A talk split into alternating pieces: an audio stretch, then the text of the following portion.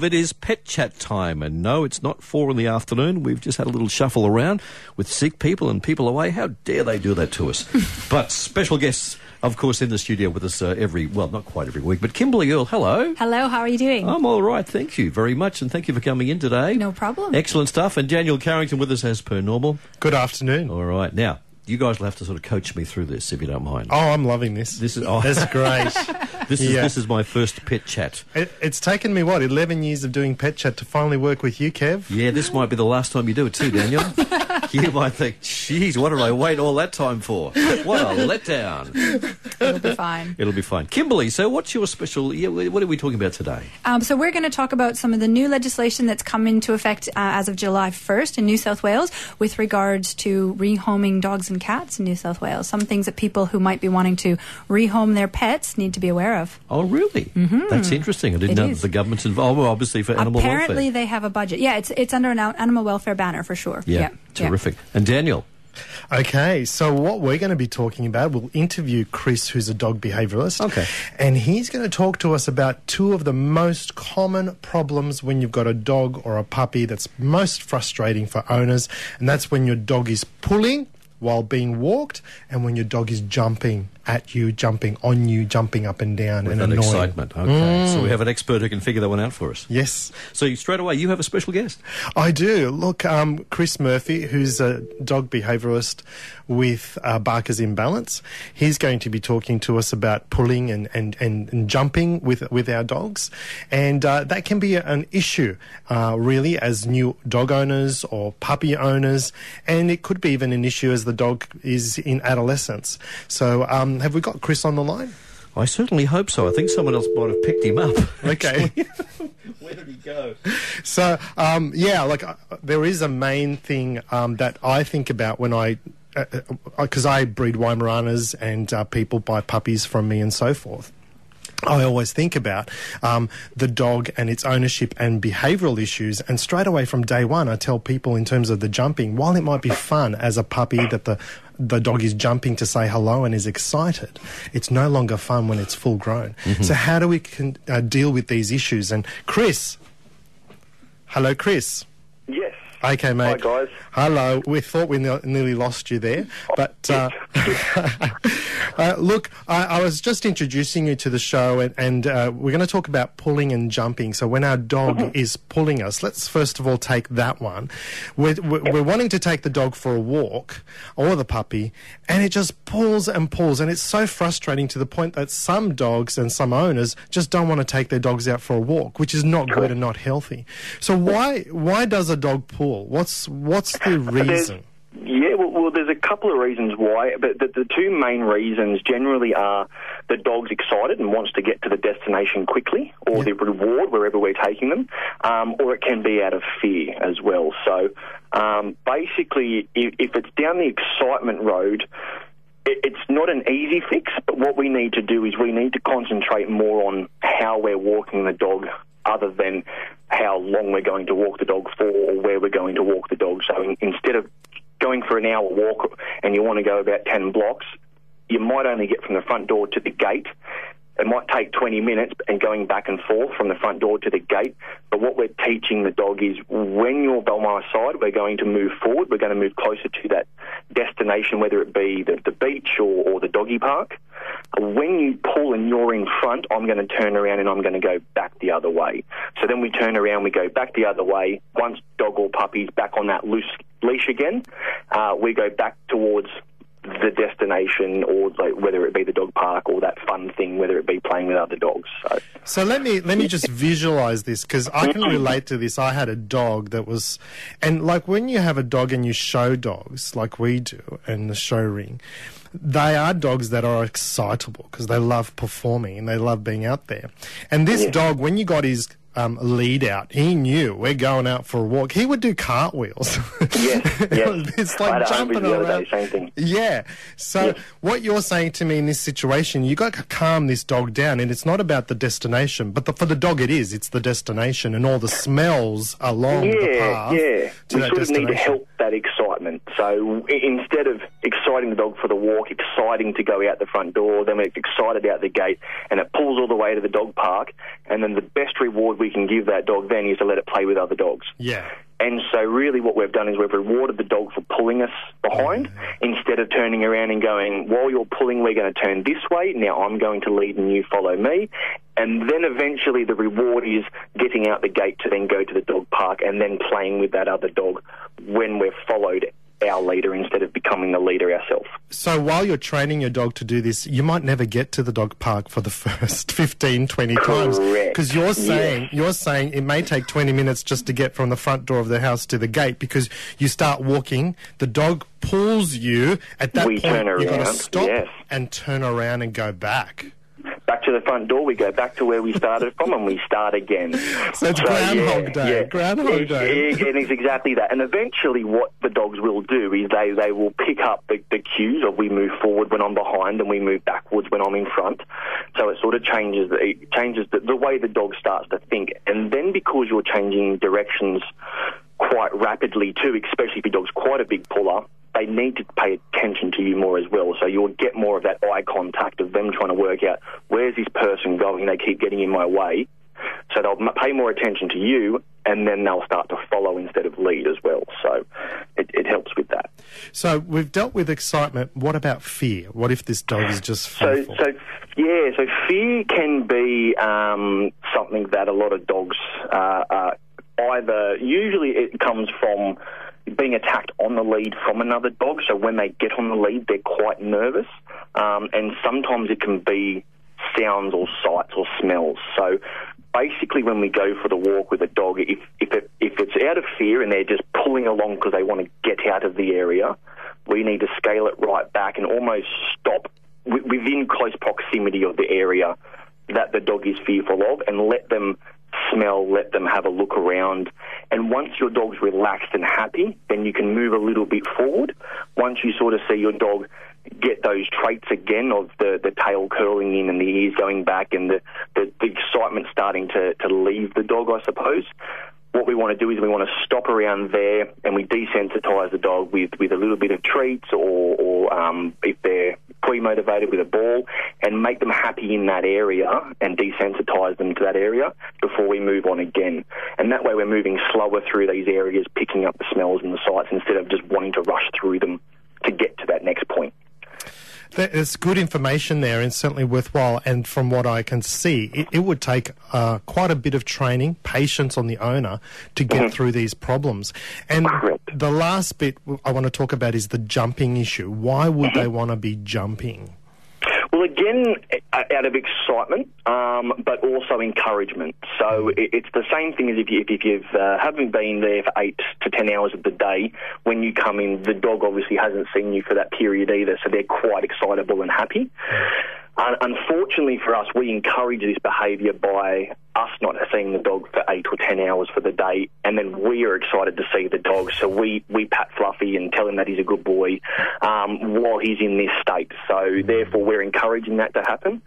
So what we need to do is ourselves. It is quite hard, um, but you, you come through the door. And if, if the dog's excited, we need to not pay attention to that excitement, not reward that behaviour. And then when the dog calms and puts themselves in a calm state, then we go over and approach and greet the dog and tell them they're a good boy and tell them what you've done for the day. So that way we're rewarding the behaviour of calmness instead of excitement. Um, but it also is good to encourage your visitors to when they come through the door, the first thing is not to rough up the dog or play with the dog. The, the first thing to do is you can greet the dog by saying hello, uh, followed by a sit. And therefore, what we're teaching the dog is when somebody approaches, they're going to say hello, then they would like you to sit. So if you keep a lolly jar or a cookie jar at your the, the, the front of your house, if you've got a dog that's quite a jumper, uh, we can get our guests to come in, greet the dog, hello, sit, grab a treat, we give the dog a treat, and then what that becomes into a routine, and eventually they know someone that walks through the door is going to ask them to sit, and they will get a treat for that. So generally, what you'll find is you'll get your dog doing what we call an auto sit. So someone comes through the door and they just automatically sit, get their treat. Fantastic. And therefore, yeah, we've got bums on the ground instead of paws up. Look, Mm. thank you so much for that excellent information, and uh, I hope those who uh, listened who've got those issues can take away some of those tidbits and try and work with that. Well, yeah, yeah, and it does take time, like you said too. It's not something that um, is going to happen overnight. Some dogs take 20 minutes, and they do get it in that 20-minute one session. Um, some dogs need a little bit more, either if it's because they are a young puppy or they are a dog that that we've enabled this for about six or seven years, so it's it's not going to change overnight. But when the owners stick with the from the front door to the gate, from the front door to the gate, and don't let the yourself or the dog move to the next bit until we're succeeding in that little bit, and that's how you're going to get your success. But so just don't push it. Let them let them go at their pace, and yeah, Okay. should work for you. Thank you so much. No problem at all. Thanks, mate. All right. Bye. You know what Chris says makes absolute sense when you think about it. It does. But we don't think that way, do we? we, we as humans, we let our emotions for our, for our pets because they're part of the family. Yeah. Well, those emotions take over, and yeah, you're right. You just, G'day, fine, there you go. And the dog jumps up and down, so you're just encouraging the. Wow. Yeah, and like dogs are very much in terms of the sounds. Yeah. Sounds of our voices. Yes. Yeah, dogs communicate with growls. Yeah, and yeah, yeah. th- That. So when we're high pitched, very excited, it just gets them so excited. Yeah, bring out the popcorn. Let's Yeah, go. That's it. We wonder who is the smarter of the animals, the animals or us. Sweet. All right, Daniel has had to rush off. That's all right. Yeah, it's we, all c- right. We can man the show ourselves, can't we? We're going to have a go, Kimberly. What's the worst that can happen? That's right. I've been out of out of action here for about six months, so we'll we'll find our feet. Bit of a regular as well. So, Kimberly, and, and just fill me in. Where are you from? Um, I have a practice in, in Edgeworth. Yep. And um, we are a small animal practice. We do exotics and things like that as well. So, Okay. yeah. Excellent. Or did you mean where am No, I from? As No. in where was I born? No, no, wow. I get lots of comments on the on Where the are you from, gammy then? Canadian accent. Yeah, so I was born in Canada, been in Australia most of the time since 2001. So Are you one of those very apologetic Canadians? No, oh, I don't think so. Oh, yeah, Canadians do. They apologise for everything. Sorry, sorry. Sorry, oh, m- my foot was underneath your foot. Sorry. I'm not sure. I'll have to ask my colleagues see if I am apologetic. Kimberly, uh, just talking a few moments ago with you about uh, anxious dogs, mm-hmm. and you It's tell really common. they give signs, but as as uh, if I'm not trained in this area, how do I know what I'm looking at and what am I looking for? Yeah, so I mean, everybody's pretty good about, you know, when the dog's got their tail tucked between the legs. Most people can see that. Yep. Lots of people can see the ears that go flat back against the head. But um, some of the more subtle signs that we look for would be things like panting or smiling. So sometimes you, these dogs get a big, wide open smile. Their lips are pulled back. They're not growling. Um, they seem like they have a happy face, but that's often a sign of anxiety. So Um, panting is not necessarily out of breath. It's just yeah, it's yeah. just that I'm anxious, so Oh, I'm just going to pant. So the one that I always look for in my consult room is um, lip licking. So you'll see a dog that um, they start licking their lips. Sometimes they're drooling excessively, Yes. and in between that they're panting. So I had a dog this morning even that was quite an anxious dog. The owner's aware of it, and that dog walked, you know, walked comfortably into the consult room, but then sort of went and tucked himself around behind the owner. And as I sat and watched him, he was looking around. So he was hyper vigilant, looking around all the time, just in case you know he's he's trying to work out if there's anything that's going to threaten him. Yes, yeah. He's licking his lips. He's drooling a little bit, excessive panting. So, um, you know, it's it's some of those subtle signs that we sort of see. And I think sometimes people assume that. Um, you know, their dog is happy because it's panting and it's excited. Sure. But if you look at the real subtle signs, the body position, that maybe the, the bum's down a little bit, the tail might still be up, but the posture might be that they're leaning back a little bit, that they're licking their lips. Um, some of those are anxious dogs or dogs that are unsure about how things are going to how are going to, go for them in this interaction. Yeah. So Why yeah. is it? Here's one for you. Uh, Our, our cat uh, pretty much can do most things with it. Generally, Yep. nice animal. Yep. Uh, except pick it up, start playing with its head, its mouth. Yep. It's going to tell you, no, no, you stay away from there. I'm going to Yeah. nip you. And of course, Okay. of course, they do give you a little nip because obviously they can really, really lay in if they want to. Cats can to. be very, very aggressive with their teeth. Yes. but you take this cat to the vet, Yeah. It can do anything to the cat. Yeah. Why is that? Well, so I mean, some of that is the cat is out of its comfort zone, right? They're just a bit like children, um, cats and dogs. If you So um, they become more obedient. They become more obedient, and, and sometimes it's that they're shutting down, that they're really scared and they don't know how to react. So they're, they're, it's almost like a freeze response. I'm just going to freeze and see where this goes before I get aggressive. But remembering that um, lots of cats and dogs, but lots of cats will have um, undiagnosed dental disease, and so an aversion to having their head and mouth played with might be that their teeth are sore and they're just Yeah. actually telling you keep away. yeah, yeah, that's a point. So yeah, yeah. You've got a few war wounds. Um, I'm pretty lucky. I don't get bit very often. I, I take a very serious role in looking at, um, you know, body language and things like that. Yes. Um, I've never had a serious cat bite. Knock on wood, that could happen. I've had the occasional dog nip, but nothing serious. But we see it in our industry quite frequently. So, um, yeah, I think it's it's something that happens. Clears a lot up for me as well. Thank you. Kimberly Earl is our guest this afternoon. Dave from Birrigal is on the phone. Kimberly, uh, another behaviour issue. Um, mate, I've just recently got a dog, um, and it's aggressive with other dogs. It used to live with a, a taller dog, but um, apparently it wasn't aggro with it. Yep. Um, but any other dog, when we walk him and that sort of thing, he goes ballistic. Sure. Okay. So it's a complicated, um, a complicated thing that you're dealing with. Obviously, you've come into this dog's life later on in the piece. You don't know what kind of um, experiences he's had as a as a young dog, and it's actually really common for um, some dogs to get along with their housemate, but not to necessarily be that um, comfortable with dogs that they don't know. And so, particularly, you know, we don't know if when your dog was a pup, um, did he have a run-in with a big dog that scared him and sort of left him, um, you know, anxious about those sorts of things. So it's a complicated issue, and it's going to take some work. Um, I would have a chat with your local vet ab- ab- about it, and and just make sure that your dog doesn't have an underlying sort of anxiety issue. We were talking about that a little bit before, and there are some dogs who absolutely would benefit from um, some pharmacological help to deal with anxiety, and then there's a desensitization, um, you know, sort of period that we want to do. So we want to encourage him um, to to be um, happy on his walks, and when you see another dog, um, preferably he'll stay on a leash, so we know what his, you know, we've got control over him. Um, but redirecting his um, aggression towards you. So I always tell people start with having the best, yummiest treat that you know he likes, and when you see another dog coming, hopefully before he even cottons onto it, get him to sit, hopefully in a position where his back is to the other dog, and just get him to focus on you and give him treats. So we're looking at um, distracting him and redirecting him so that he's not necessarily um, focused on the other dog. And over time, he'll still know that the dog is there, um, but over time, hopefully, he'll start to go, "Oh, there's a dog coming. That means I'm going to get my really good treat." So it's about positively re- reinforcing the good behavior, not encouraging the bad behavior. But I have to tell you, it's a complex problem. It's it's absolutely something you can overcome. Um, I would speak to your vet about it. Make sure he doesn't have an anxiety issue, and then um, engage a good trainer who uses um, positive reinforcement methods to try to help give you some tips. And expect that it's going to take some time. Yeah, because Okay. we can't even take him to the dog park. The, you know, the dog park is actually a really, that's an advanced level trip out of the house, I would say. The dog park is not an easy environment for a lot of dogs. Um, I wouldn't try to take him to the dog park I until you're, you're pretty happy that he's, you know, a well, um, a well behaved, well socialized pet. Um, so I would start with walks around the block in his, you know, an area that he's um, already a bit familiar with and, and just get him out walking around the block and get him used to being in that sort of environment before we take him to a, a spot like the dog park, which can be quite confronting for them. Oh, okay. then. Not a problem. Good luck.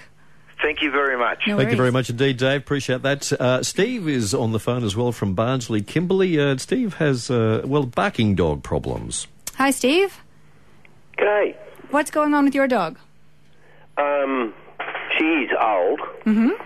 and um, uh, I've been home a lot, Yep. And she likes to spend time with me. Okay. Um, uh, she's a, a curly Yes. Okay. working dog, and she'll be 18 next 18. month. Wow. Okay. And she started to bark, has she? Uh, has been for a couple of years. Okay. When I go, say down the street, Yep. and I, I don't take her with me, she will stand. Uh, as soon as I'm driving off, she will mm. just stand and just go woo, Yeah. woo, non-stop. Right. Okay. So she's probably got some separation anxiety. Um, it sounds like her. I mean, she's a she's a an elderly dog at 18, and we know that um, issues with um, anxiety or separation, um, as well as dementia in dogs, we see cognitive problems in dogs as they get older, um, where they're just you know a, a bit out of their about a bit out of their mind, and they don't really understand what's happening. So it might have been that as a younger dog, she could uh, she was aware of the fact that you're going out now, but you're likely to come back, and that may not be something that she's sort of cognitive of anymore. Uh, Um, she, she, I did have another curly that she was with, Yeah. and I think she learned it from her because Okay. when I learnt from when, when I would just go down, walk down the street where I lived Yeah. to the the shops, the chemists mainly, whatever. Um, I would hear her barking, Barking, my yeah. older dog, And so does and I think she might have learnt it. yeah from that. And is she on her own now when you're going away? She doesn't have a, a partner dog to um, keep her No. entertained. Yeah. Okay. No. So one of the things you could look at doing would be um, giving her something yummy and distracting as you're going out, so that she's not just focused on the fact that the door is just closed behind you. It doesn't work for every dog, but um, you know, looking at a, a treat or uh, maybe an ice block that's got some yummy stuff frozen into it, that might might be something that's um, worthwhile. Um, if you can, and if she's mobile enough, you could look at taking her or taking her for a short walk um, before you go, so that she's a little bit more tired out when you go, and she's a little bit less, um, a little bit less sort of worried about you. You know, she might be more relaxed and just have a bit of a I've, sleep. I've tried Yeah. the walk, Yep. but I'll, I'll try the snack. Yep. Um, I've tried the walk, and that doesn't work. Yeah, okay. So you might look She's at in really good condition. Good, okay. Yeah. So you might look at um, speaking to your local vet about some medications for um, anxiety or um, dementia for her. There are some things we sometimes can do to help. Some of the there's some prescription level diets that can be helpful um, from that standpoint. If you think that her, you know, sometimes the dogs, the bodies are keeping up with them, but the brain isn't. That's not an uncommon sort of thing. Um, Or even some of the pheromone um, products that can just help to give a little bit of a um, a relaxing, calming Uh, effect she's on a them. she's an outside dog. Yeah, so they have a, col- a collar, the Adaptil collars. I'm not sure if I'm allowed to say that online, but um, they're a pheromone collar that can help just to give a little bit of um, relaxation and calming to her, and that might be worthwhile. All right. Steve, thank you so much indeed for the call. Appreciate that. Uh, Linda is also with us today. Kimberly from Cameron Park. Linda, your cattle dog has anxiety. Hello. Hello, Hello. Linda. How are you? Hi, sorry, I'm good, thank you. How are you? Not too bad. What can we help you with? That's good. Um, I've got a five-year-old stumpy-tailed cattle dog. I've Yes. also got a, a nearly ten-year-old Labrador Cane Corso cross. Okay. But my stumpy-tailed cattle dog, Yep. um, he, I do believe she's got massive separation anxiety. She doesn't like anybody else except for myself and my husband. Anybody else comes to our house, Yep. she literally throws herself like a crazy person at the gate. Oh, okay. walks, goes mental. Um, but she's the biggest sook when she's around us Yeah. and with our other dog. Does she So, behave like that when you're home, or just when you're not home? No, when we're home as well. When you're home. Yeah. Okay. Yes. Even my mum, like my nearly 80 year old mum, comes over and she's like, oh, I really don't like her. Yeah. And, and my other dog, Biff, he's nothing like that. He's Okay. just mellow and, Yeah. yeah. so I don't know what to do with So yeah, listen, cattle dogs are cattle dogs are an interesting breed, right? They're a working breed. Um, they're an intelligent dog. Um, they do have a higher rate um, than the general population of dogs of anxiety um, sort of orders, uh, disorders, and sometimes even sort of compulsive disorders. Um, Yeah. We see a really high rate of tail chasing in dogs, even even stumpy tails, tailed dogs. Um, we see tail Okay. chasing and things like that in them sometimes, which is considered a, I guess, a mental health disorder in in a dog, if you could call it that. Um, it doesn't sound like a separation anxiety to me, although it, this is a very, um, you know, informal and, and brief way of looking at it. But certainly, um, they're very protective dogs, um, and Yeah. she might have a very strong protective response for you. And so, um, you know, she's quite good and happy with you guys, but she sees anybody else coming in as a potential threat, and she's making herself known that, you know, I'm here. These are my pack. I'm going to defend my pack and and my people. Um, and so, y- to a certain degree, some training can help with that. But I, I absolutely agree with you because of their propensity towards anxiety. Sometimes engaging a veterinary behaviorist to um, assess the dog's behavior, um, ideally in their own environment, but even in a clinical situation, um, so we can get a broader picture. We often, you know, would would do extensive histories on these sorts of things and try to work out where um, else we might be seeing uh, signs of anxiety or or other um, mental health issues in, in the dogs. And it's a it's a really common thing in our dog population on the whole, but um, I would say that even more so in cattle dogs. Oh, So okay, yeah, yeah, so right, um, you know, maybe start with a bit of reading or look for some veterinary behaviorists, Yeah. um, and um, you know, see how you go. There's lots of things that potentially can be done for those sorts of behaviors. Yeah, um, but also they they do um, they're a bit intolerant sometimes. So just be cautious of you know your mother and things like that. Make sure she's protected because sometimes they're not Oh very yeah, forgiving. we don't. Yeah. She doesn't go anywhere Good. outside near her or anything. No, no, I would not trust her at all. Yeah, to, which is I don't like having a dog like that. But yeah, it's- she's a beautiful dog. Yeah, the other lovely. thing. Otherwise, yeah, thank you very much for that. No worries. Talk to you again. Thank you very much indeed, Linda. Kimberly, a couple of dogs of the week to announce. Yeah, look, look we have um, Kempsey, who's a five and a half year old Kelpie cross. Um, looks like Kempy, Kempy, Kempsey, sorry. That's like easy the, for like you to the say. town, Kempsey. Um, loves children of all ages, especially ones who can throw a ball, and is absolutely ball crazy about his ball. Um, he's a working breed dog, so he's a he's a Kelpie cross, so they have a fairly high um, activity requirement. Um, if his family could take him to the beach or for a hike, he would be an absolute dream. Um, he's a little bit shy at first, but what else? Warms to you as soon as you've got that ball handy. Sounds like a typical Kelpie dog Doesn't who it? has an I'm a- obsessive about balls. They're, They're, a really gorgeous obsessive. dog. They're lovely Kelpies. though. Yeah, there's a Um, photo of, uh, of Kimsey up on um, the website too, under, under the pet chat. Says link. he's not a digger or an escape artist. He's not scared of fireworks or thunderstorms. He'd love to new uh, learn some new tricks. Um, he isn't a fan of cats and pocket pets, so good towards other dogs and children, but not cats and other pocket pets. So if you think Kempsey is a dog who might fit into your family, his adoption fee is two hundred and fifty dollars. He's coming through Dog Rescue Newcastle. Um, and he's obviously um, vaccinated, desexed, wormed, all that sort of stuff. Um, so you can contact Dog Rescue Newcastle if you're interested in him.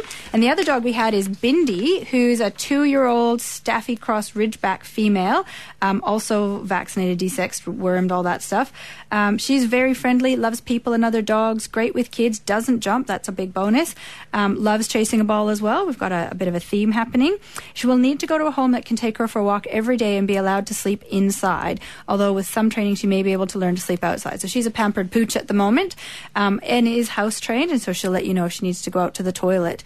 Um, she loves to be able to be inside and outside, can stay outside during the day. She can sit, shake, drop, and is very patient to have um, her food and treats. And if you're looking for a well-behaved dog, then Bindi might be the dog for her. So she's a for you. Sorry, she's a big dog um, as well. Female desexed. Her adoption fee is about three hundred and fifty dollars. Also through Dog Rescue Newcastle. Okay, you'll see all those dogs and that information on our website, 2nurfm.com. Click onto the programs link. That'll drop down to the menu opens up to lifestyle. Slide across to pet chat and you'll find all the information there under the dog rescue link as well. So check it out at 2nurfm.com. Uh, Kimberly, we have Donna. We did have Donna. We Donna did. just Looks like out. Donna has dropped out. We've lost a few calls today. We have. And I didn't, it wasn't me. That's all right. I didn't, I didn't touch it. Kimberly, we've got Bob on the line. Uh, Bob has a question about his German Shepherd. Hey Bob, what can we help you with? Um, I'm well. I've got a German Shepherd. He's about two and a half years old. I got him off a woman that wanted to get rid of him. Um, whenever he, he takes off all the time, Mm-hmm. um, if I let him out, the, well, you know, if he escapes, he runs. Yep. Um, I can't get him to come back. Okay. I have to go and take the car and park it in front of him and get him to get in the car. Yeah. Um, he stresses a lot, like whinges. Yep. I've got a whinge thing happening. How do I get rid of that? Um, yep. That's a bit of a bit of a task. How long have you had him for, Bob? Uh, probably over 12 months. Okay. So some of it, I mean, the recall, the fact that he runs off, that's training most of the time. That's training. And recall really is the hardest thing to train. So encouraging a dog to come back to you when there's lots of interesting things in the world, that's a really hard thing. Um, but it is just about work and training. So I'd engage a trainer and work on that. Um, whinging and vocalization that can come up for lots of different reasons. So sometimes you just have a chatty dog who wants to communicate with you, um, but whinging can be a sign of um, pain and discomfort. It can be a sign of anxiety.